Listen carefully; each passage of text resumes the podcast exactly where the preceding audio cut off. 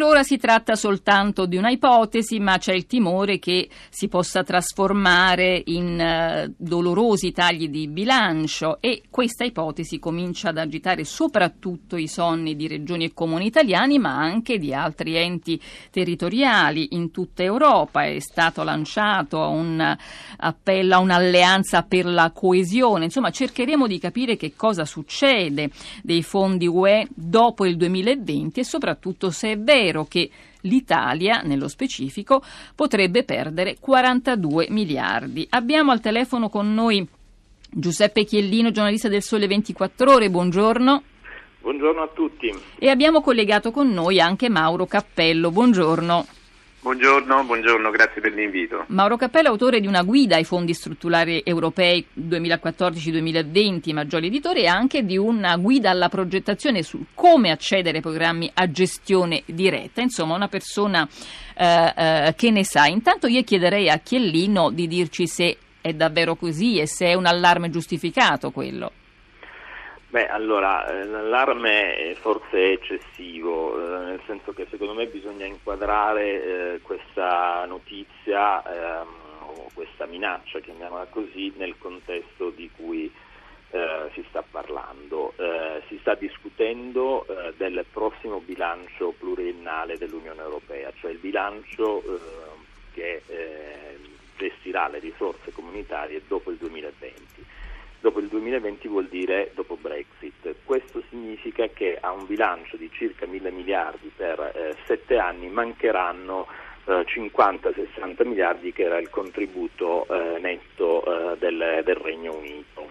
Allora la discussione è eh, come recuperare queste risorse che mancheranno per evitare di ridurre il bilancio complessivo dell'Unione eh, non solo, ma eh, anche come affrontare eh, nuove spese, nuove ehm, emergenze, chiamiamole così, anche se ormai non sono più emergenze, che ehm, sono emerse eh, già negli anni scorsi e di cui il bilancio precedente non si occupava. Stiamo parlando eh, delle migrazioni, stiamo parlando della difesa e, e stiamo parlando anche delle, del, del, cambiamento climatico.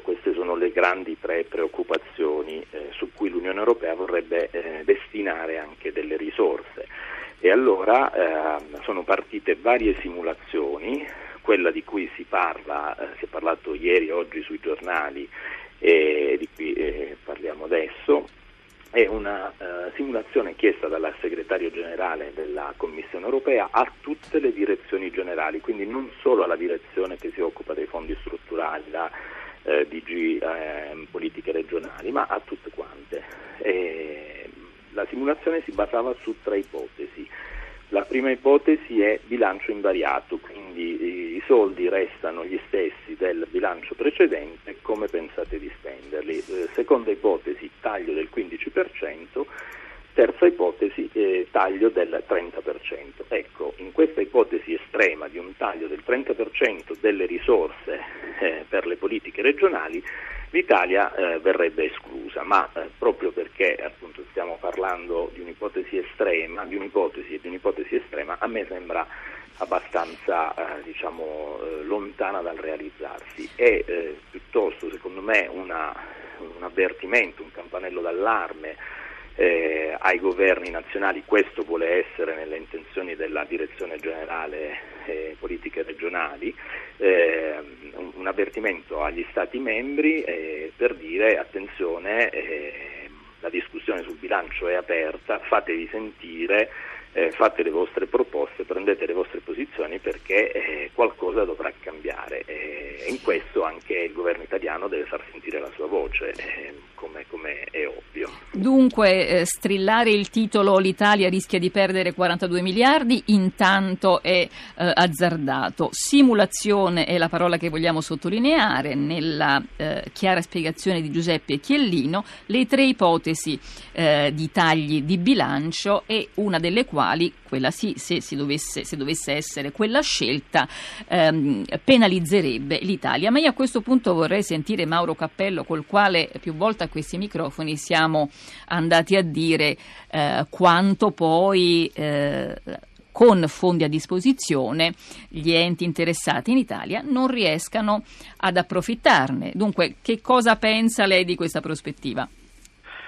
Guardi, io credo che le radici del problema di oggi debbano essere ricercate diciamo, nel, nel, passato e dovremmo fare, se mi consente, un piccolo salto indietro nel tempo, ma non tanto, Partiamo, parliamo dell'inizio di questa programmazione, la 14-20. Se vi ricordate, i regolamenti e lo stesso bilancio venne approvato con notevole ritardo, proprio a ridosso dell'inizio della programmazione, perché si erano create due gruppi di paesi. C'erano i paesi cosiddetti Friend of Cohesion, gli amici per la coesione, amici della coesione, che erano i paesi del, dell'Europa dell'Est, i nuovi entrati, e gli amici della buona spesa o Friends of Better Spending, che erano invece i paesi diciamo così, più avanzati, gli stati fondatori fondamentalmente dell'Europa.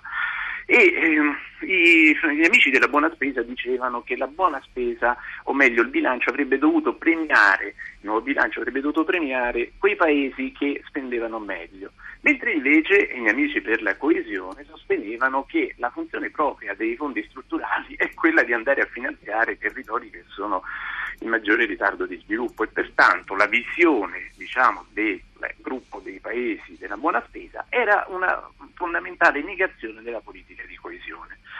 All'epoca si ricompose questo, questo, diciamo, questa, eh, questo dissidio nel gruppo degli amici per lo sviluppo e fu poi dato il via al bilancio e partì la programmazione. Ebbene, io credo che questa situazione, che condivido in pieno il discorso fatto da Chierlino, è soltanto una simulazione, però può diventare una resa dei conti di un discorso che era partito otto anni fa e anche prima. Perché? Questo... Perché una resa dei conti? Una resa dei conti perché eh, è aggravata dalla, dall'uscita della Gran Bretagna, dalla, dalla Gran Bretagna dalla, dall'Unione Europea, ma i problemi e le tensioni sono sempre rimaste, sono rimaste sotto la cenere, ma è chiaro che poi quando ci sono delle tensioni, questo accade sempre nella vita, escono fuori nel momento in cui c'è una crisi. Quindi io condivido che è un, forse un allarme troppo troppo critico, troppo dire, esagerato, però nello stesso tempo io inviterei, considerato che poi comunque c'è procedura parlamentare, alla massima attenzione i nostri deputati europei, che lassù sono mi sembra 73 o 75, insomma ne abbiamo una bella pattuglia, benché divisi dai vari colori politici, in ogni caso sono sempre italiani. Detto questo, cioè, bisogna anche analizzare alcuni fattori, per esempio noi abbiamo una spesa molto bassa dei fondi europei e allora come possiamo difenderci da quelli che poi dicono sì, voi volete i fondi europei, ma dopo quattro anni avete ancora una spesa che se no è intorno al 5-6%? Ecco, ecco, io la pregherei proprio di soffermarsi su questo. Eh, ci preoccupiamo, ci allarmiamo, di fatti però con quelli che già ci sono e che sono disponibili eh, non ci comportiamo come dovremmo. Ci ridice la cifra che ha detto il, che quanti ne usiamo e, e quanti ne potremo usare? Allora guardi, noi abbiamo circa 74 miliardi per il programma 14-20, compreso il cofinanziamento nazionale, e in questo momento noi abbiamo una spesa certificata dalla Commissione europea che sta tra il 5 e il 6%, questi i dati del sito Inforeggio. Quindi abbiamo una performance Nulla, insomma, estremamente non... bassa e mi dispiace dirlo, ma io credo che bisogna guardare in faccia la realtà per come essa è e non per come vorremmo che essa fosse, perché se no i problemi non li risolveremo mai. Giuseppe Chiellino, ecco, a fronte di, questa, eh, di questo comportamento, ecco, di, di, di, questa sicuramente, eh, diciamo, non virtuosismo da parte del, dello Stato italiano, eh, che cosa, ecco, la, il falso allarme, sperando che sia falso, cosa potrebbe generare, a cosa potrebbe servire? Ma allora, intanto eh, sono d'accordo eh, con quasi tutto quello che ha detto Cappello, però vorrei eh, sottolineare una cosa. È, ehm, è, normale che in una programmazione di sette anni, eh, in cui i primi anni sono dedicati a, definire programmi, definire progetti, fare i bandi, eh, la spesa ehm, proceda in, in, modo un po' lento. Eh, ecco, forse adesso è il caso eh, di accelerare, su questo sono d'accordo e in effetti quest'anno, soprattutto quest'anno, ci sono tantissimi bandi eh, che, sono, eh, che, vengono pubblicati dalle regioni, noi ne diamo conto eh, ogni settimana sul Sole 24 ore, quindi insomma, li, li monitoriamo eh, con una certa regolarità. Quindi è prevedibile che entro la fine dell'anno ci sia quando saranno eh, certificati i dati del 2017 ci sia un'accelerazione consistente. Eh, questo ehm, eh, è, è, confermato anche dai dati degli altri Stati membri, non ci sono Stati membri eh, che hanno percentuali di spesa eh, molto più elevate eh, di quelle italiane e devo dire che negli anni scorsi eh, questo problema era eh, più pesante per l'Italia ehm, l'Italia sta lentamente mettendosi alla pari con gli altri. Eh, cosa si può fare? Si stanno facendo eh, diverse, diverse, cose, si sta migliorando soprattutto la capacità amministrativa delle regioni, perché poi sono le regioni eh, soprattutto che eh, gestiscono questi fondi con i programmi operativi regionali, i famosi POR. questa fu una richiesta della Commissione europea eh, negli anni scorsi, eh, costrinse l'Italia a dotarsi di eh, piani di rafforzamento amministrativo perché una delle ragioni eh, della ehm, scarsa capacità di spesa dei fondi europei era proprio nella scarsa capacità amministrativa delle regioni eh, nel gestire queste ehm, risorse importanti. Quindi ecco, qualcosa eh, è cambiato, è cambiato in meglio e soprattutto verso la fine dell'anno le cifre dovrebbero cambiare. Giulia De Luca. Sì, Anna Maria, veramente tanti messaggi qui al 335 5634 296. Mm, volevamo anche avvisare i nostri ascoltatori che stiamo twittando sia una, una, un sito dove si può, possono consultare dei dati in tempo reale sui fondi dei vari paesi e poi un altro per scoprire alcuni progetti realizzati proprio con i fondi strutturali in Italia. Poi c'è un messaggio di un nostro ascoltatore Giuseppe che dice i fondi strutturali e i fondi UE servono per creare coesione sociale e crescita. Non usarli per tempo significa non credere nello sviluppo locale.